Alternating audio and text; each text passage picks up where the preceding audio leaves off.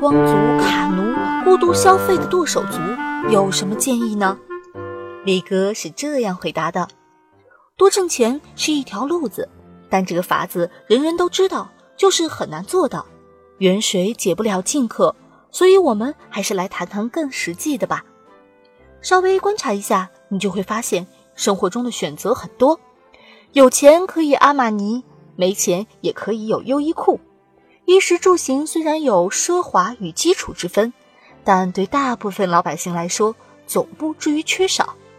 月光、负债、过度消费，说到底是自己想要享受的生活水平和自己的实际财务状况不匹配，即收入赶不上欲望的增速。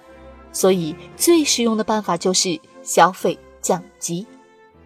不牺牲基本生活需求的前提下，把一些可有可无的花费给砍掉。具体如何做呢？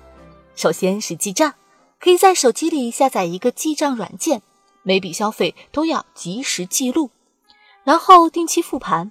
比如记账一个月以后，看看自己的钱都花到哪里去了，哪些比较浪费是可以减少的，形成一个花钱的计划。然后是做预算。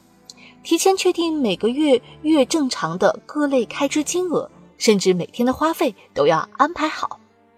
最后是执行预算和消费计划，要尽可能做到不超支，即决算不能超过预算。如果刚开始觉得有些困难，可以把目标周期缩短，先做到一周不超支，再继续坚持，慢慢变成一个月甚至半年都不超支。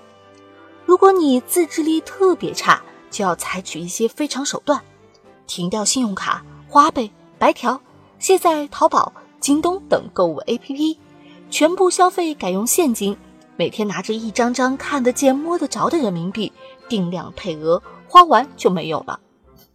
还有业余时间，给自己找点事儿做，或者投入一项不怎么花钱的爱好中，因为花钱是需要时间的。